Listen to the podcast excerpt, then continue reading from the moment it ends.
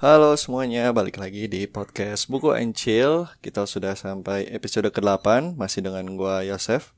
Di episode kedelapan ini, episode terakhir di tahun dua ribu dua puluh satu, gua akan membahas sebuah buku yang baru beres gua denger. Loh kok gua denger bukan gua baca ya? Ya, jadi ini adalah buku audiobook pertama yang akhirnya gua coba dengerin. Kira-kira bukunya apa dan kayak apa sih isinya? Jangan lupa dengerin sampai akhir ya.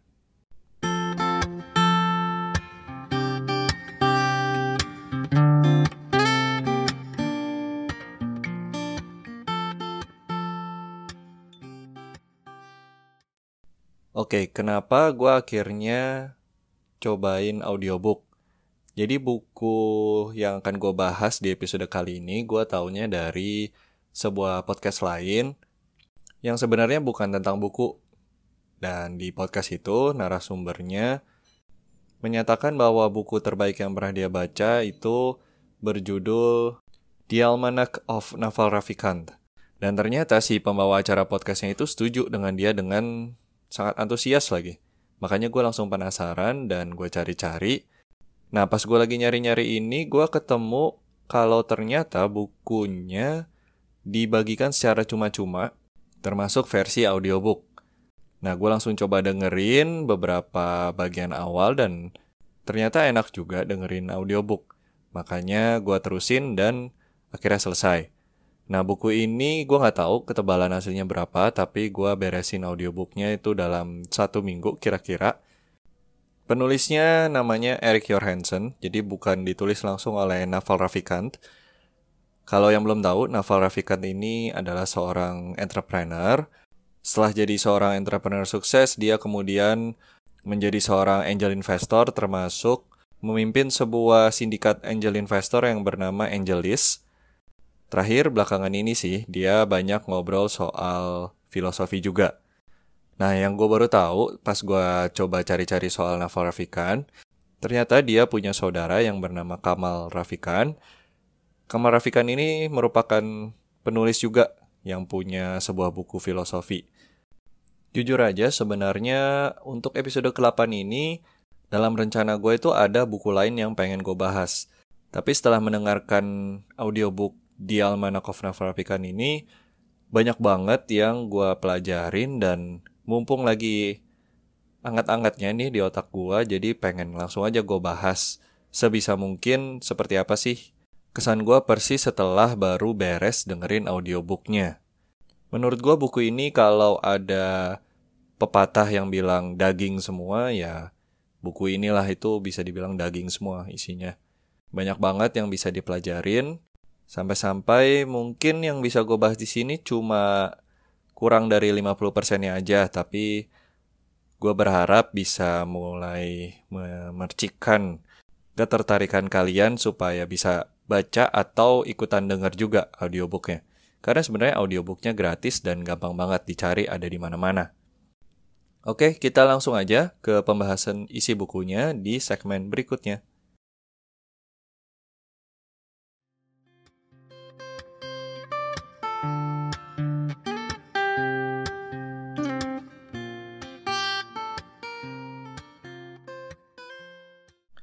Buku The Almanack of Naval Ravikant ini sebenarnya bisa dibilang gak jelas topik utamanya itu apa. Tapi kalau gua boleh memberikan intisarinya, ada dua poin atau tema utama. Yang pertama itu adalah gimana sih caranya kita menjadi kaya. Yang kedua, gimana sih caranya kita menjadi bahagia. Sebenarnya dari sini aja udah cukup menarik karena banyak orang yang menyamakan kedua hal ini. Caranya jadi bahagia ya kalau udah kaya gitu. Bener atau enggaknya diserahkan ke pribadi masing-masing, tapi kalau menurut Naval Ravikant, kedua hal itu berbeda. Apalagi dia sempat bilang juga di bukunya kalau kita semua itu pengen jadi kaya, tapi begitu sudah jadi kaya, kita baru menyadari bahwa sebenarnya bukan perasaan seperti ini yang kita inginkan. Oke, gue mulai dulu dari tema pertama. Gimana sih caranya menjadi kaya? Sebenarnya ada banyak konsep bisnis atau masukan-masukan dari Naval Ravikant soal mengumpulkan cuan.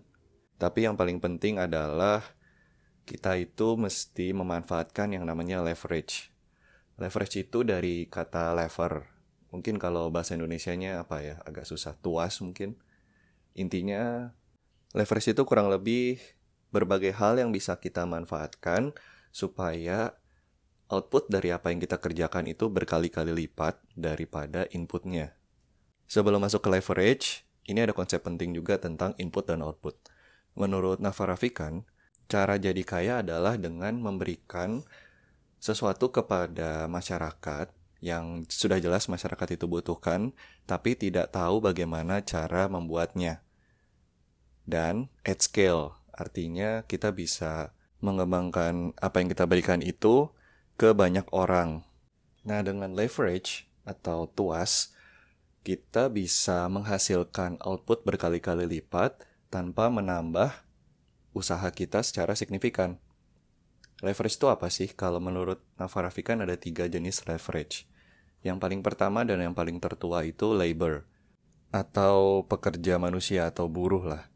Yuk yang sesama buruh angkat tangan dulu. Sebenarnya buruh itu apa sih? Buruh itu kurang lebih ya orang-orang yang bekerja untuk orang lain. Nah, orang yang bisa memanfaatkan labor bisa menghasilkan berkali-kali lipat dari apa yang dia buat. Artinya sebenarnya bisa mendelegasikan pekerjaan untuk membuat suatu hal yang dibutuhkan masyarakat itu ke orang lain. Sebenarnya di bagian ini gue sudah cukup tertarik karena menawarkan sudut pandang baru nih buat gue. Gue sendiri nggak pernah melihat karyawan ya dalam sebuah perusahaan itu sebenarnya merupakan sebuah leverage. Tapi kalau dipikir-pikir sih benar juga. Sebenarnya seorang karyawan itu ya melakukan apa yang diminta aja sama pemilik perusahaannya kan. Jadi apa yang mau dibuat sama pemilik perusahaan bisa dihasilkan dengan cepat dan banyak dengan dibantu oleh orang-orang lain yang dia pekerjakan. Leverage yang kedua adalah kapital atau uang. Dengan uang kita bisa memperbesar skala usaha kita secara drastis. Ya paling gampang kita bisa pikir sebuah bisnis yang menghasilkan return lima persen. lima persen itu besar atau kecil? Ya tergantung modalnya, tergantung jumlah kapitalnya. Kalau misalnya jumlah kapital satu juta ya lima persen lima puluh ribu. Mungkin cukup, mungkin enggak, tergantung situasi. Tapi dengan seratus juta atau seratus kali lipat, lima persennya itu jadi lima juta. Udah lebih besar daripada modal yang pertama. Jadi dengan kapital yang besar, kita bisa melipat gandakan juga return yang kita hasilkan. Sederhananya kalau kita lihat perusahaan-perusahaan yang go public alias uh, masuk ke bursa saham ya, sebenarnya apa sih yang mereka lakukan? Mereka mencoba mengumpulkan kapital sebanyak-banyaknya dalam waktu cepat, sehingga bisa memperbesar skala usaha mereka juga. Leverage yang terakhir adalah yang paling baru, yaitu leverage dengan menggunakan teknologi. Seperti biasa kalau ada sebuah daftar, dan ada tiga biasanya, yang paling terakhir pasti yang paling penting. Begitu juga dengan daftar leverage menurut Naval Ravikant ini. Teknologi, terutama internet, mampu menghasilkan output yang tidak terbatas dibandingkan dengan input yang kita masukkan. Konsep ini juga cukup membuka mata gue, karena begitu gue paham maksudnya, ternyata ini sangat jelas sekali terjadi di masyarakat sekarang. Coba aja kita pelajari sebentar konten kreator di YouTube, TikTok, Instagram. Sebenarnya effort yang mereka lakukan itu sama aja kan, kalau mereka ditonton sekali, sepuluh kali, seribu kali, sepuluh ribu kali, atau sejuta kali. Konten kreator bisa mengerjakan satu hal, menghasilkan satu produk yang sama, kemudian mempublikasikannya di internet, dan secara tiba-tiba semua orang jadi punya akses ke situ. Itu adalah leverage yang paling besar, dan menurut Naval Ravikant paling penting untuk kita bisa manfaatkan dan bisa menjadi kaya. Lebih detailnya, Naval Ravikant sendiri mengagung-agungkan yang namanya programmer, karena dengan kita bisa ngoding atau kita bisa melakukan pemrograman ya, kita bisa membuat suatu produk, menulis kodenya itu sekali aja. Mungkin kita perlu maintain ya. Cuman kan berapa banyak pun orang yang pakai kodenya, effort kita untuk membuat dan memaintain akan sama aja. Itu adalah ultimate leverage lah kalau menurut Naval Ravikant di masa sekarang. Makanya orang-orang kaya yang sekarang muncul di dunia ini, bilioner-bilioner, biasanya mereka yang bisa memanfaatkan leverage ini dengan sangat baik. Misalnya Facebook dengan uh, sosial media ya. Kemudian Amazon dengan e-commerce. Mereka semua bisa kaya karena setelah membuat suatu produk, mempublikasikannya di internet, ternyata masyarakat di seluruh dunia ini merasa membutuhkan produk itu dan langsung bisa menggunakannya. Sekali lagi, kita kalau mau kaya, caranya menurut Naval Ravikant adalah dengan input yang kita lakukan harus bisa menghasilkan output yang berkali-kali lipat melalui leverage. Kurang lebih kayak gitu sih intinya. Apakah kita jadi harus belajar ngoding? Ya kalau menurut gua sendiri sih itu salah satu cara yang paling baik, cuma nggak juga kok.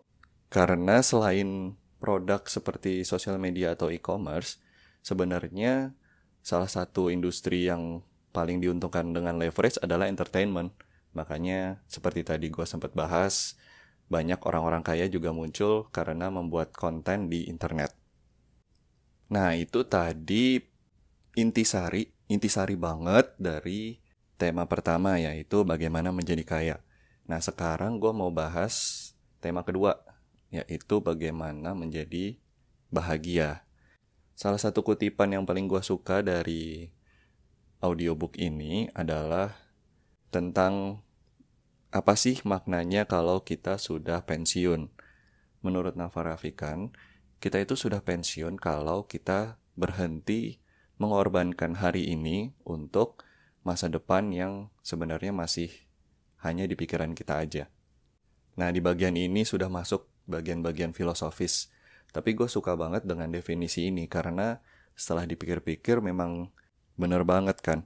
Orang-orang yang belum pensiun biasanya bekerja dengan sangat keras hari demi hari, utamanya untuk mengumpulkan uang sehingga di kemudian hari di masa depan yang kita tidak tahu kapan itu, kita nggak perlu lagi mengumpulkan uang dan bisa melakukan apa aja yang kita mau. Apa sih hubungannya pensiun dengan menjadi bahagia?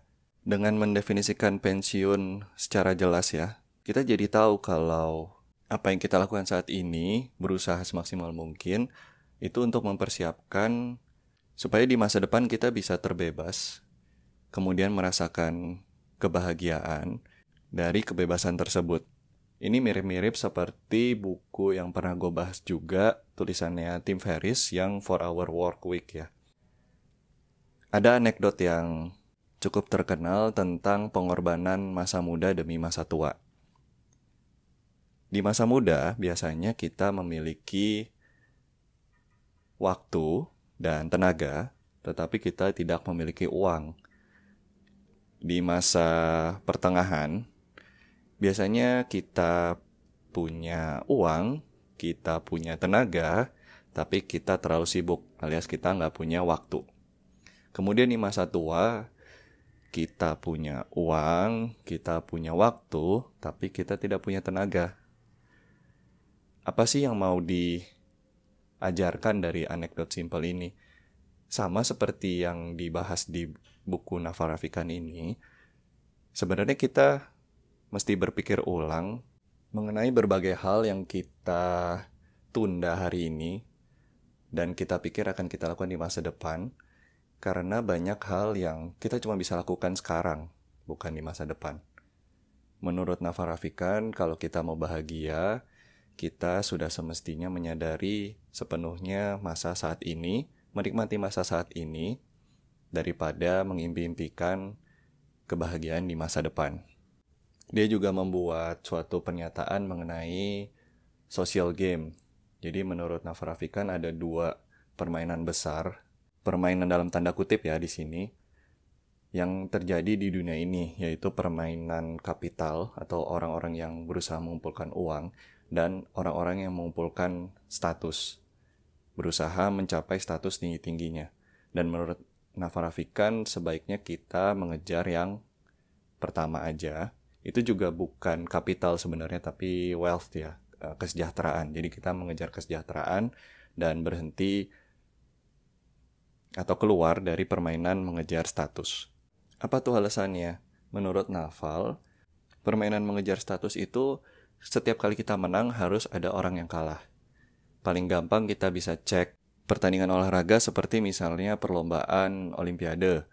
Setiap ada yang juara satu ya harus ada yang mundur dari juara satu ke juara dua kan. Nah itu adalah contoh zero sum game. Jadi setiap kali ada yang menang harus ada orang yang kalah. Sementara dalam mencari kesejahteraan itu adalah positive sum game. Jadi kita bisa sama-sama menguntungkan semua pihak ketika kita bermain permainan mengejar kesejahteraan tersebut. Terakhir ini bonus dari dua tema tadi.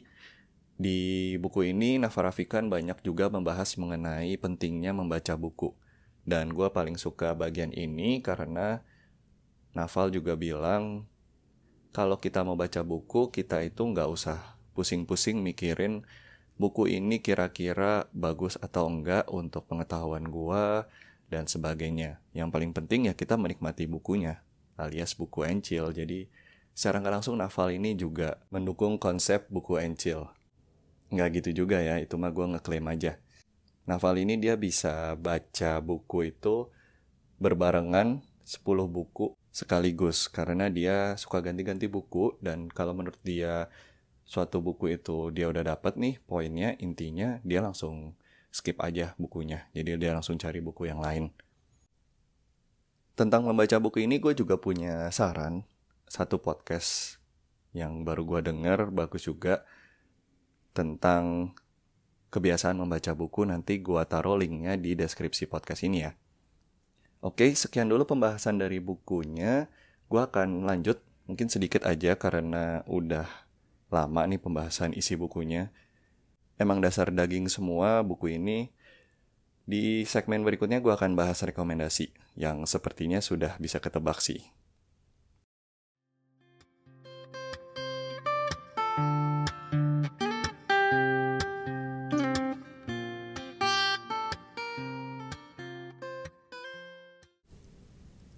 Buku ini bagus banget, gak usah gue katakan secara eksplisit juga sudah kelihatan dari cara gue membahasnya.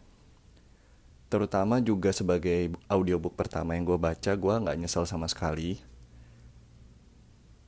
Nanti gue kasih link audiobooknya ya di deskripsi podcast, kalian bisa juga kalau ada yang tertarik bisa langsung dengerin. Buku ini cukup enak sih didengar sebagai audiobook karena isi bukunya itu seperti obrolan dua orang antara Eric Jorgensen dengan si Naval Ravikant-nya sendiri. Dan Eric Jorgensen ini dia banyak mengutip uh, tweet atau cuitan dari Naval di Twitter untuk memberikan poin-poin atau menjadi sumber inspirasi pertanyaan apa yang ingin diajukan. Jadi emang buku ini seperti dua orang lagi nongkrong terus ngobrol aja. Kita bisa dengerin apa yang mereka obrolin, kita juga bisa pelajarin dari apa yang mereka obrolin. Dan kelihatan banget Naval ini gak suka bertele-tele ya, jadi dia kalau misalnya jawab pertanyaan juga kita bisa langsung tangkap aja intinya apa. Audiobooknya kurang lebih ada sekitar tujuh puluhan chapter gitu, masing-masing tiga menit, jadi total-total mungkin dua ratus sepuluh menit, ya kurang dari empat jam. Silakan buat yang mau denger bisa langsung cek linknya di deskripsi episode ini ya. Sekian dulu untuk podcast Buku Encil episode kedelapan, episode terakhir di tahun dua ribu dua puluh satu, yang sengaja gue keluarkan di hari terakhir juga di dua ribu dua puluh satu. Minggu depan gue akan break dulu seminggu, menikmati tahun baru. Oh ya, selamat tahun baru juga buat yang sudah mendengarkan podcast ini. Terima kasih banget. Apalagi kalau sudah mendengarkan dari episode satu, ada juga yang sudah memberikan saran-saran. Gue apresiasi banget karena gue jadi tahu kalau podcast ini ya paling nggak ada gunanya lah buat pendengarnya. Kalau ada lagi yang mau ngasih saran, boleh. Seperti biasa bisa kirim voice memo ke aplikasi Anchor. atau mau D M Instagram aja lebih gampang, bisa ke at podcast buku and chill. Buat yang memang merasa kalau podcast ini ada gunanya juga, bisa bantu kasih rating di Spotify. Sekarang udah ada fitur rating, atau di Apple Podcast bisa kasih rating dan juga review. Bebas mau kasih rating berapa, sejujurnya aja. Jangan lupa tapi kalau di Apple Podcast kalian kasih reviewnya ya. Kalau misalnya kurang dari lima bintangnya, kenapa? Supaya gue bisa improve di masa depan. Akhir kata di tahun dua ribu dua puluh satu ini, terima kasih dan sampai ketemu di tahun depan, di tahun dua ribu dua puluh dua. Dengan gue Yosef di podcast Buku and Chill.